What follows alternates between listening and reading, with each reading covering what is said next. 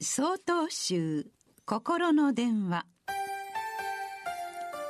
今週は「ゴミにしたのは誰?」と題して島根県上皇寺野津菓子さんのお話です。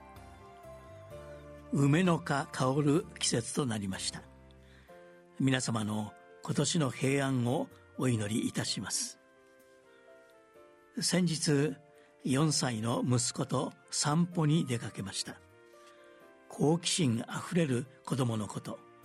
草木や海を指さしながら「あれなーに?」が続きます。私も自分の知識を総動員して答えておりましたが突然言葉に窮しました。小さな指先にあるのはコンビニエンスストアのレジ袋。お弁当の容器とお箸が2本袋から突き出ておりました。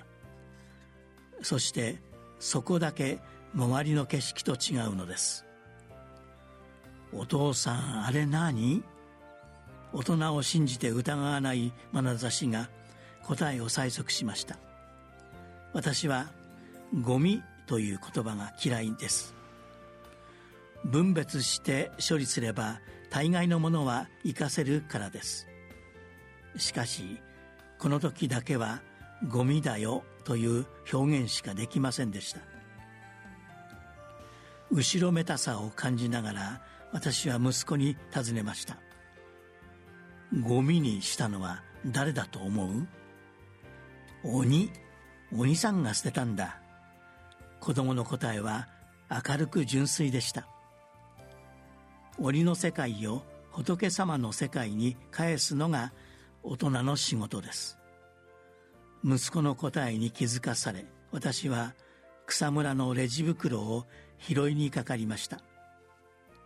以来散歩の折には何か一つゴミを持ち帰るようにしております。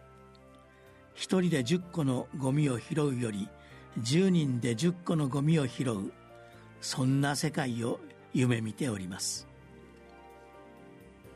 江戸時代の節分の道家に「鬼は外鬼は外へと打ち払う。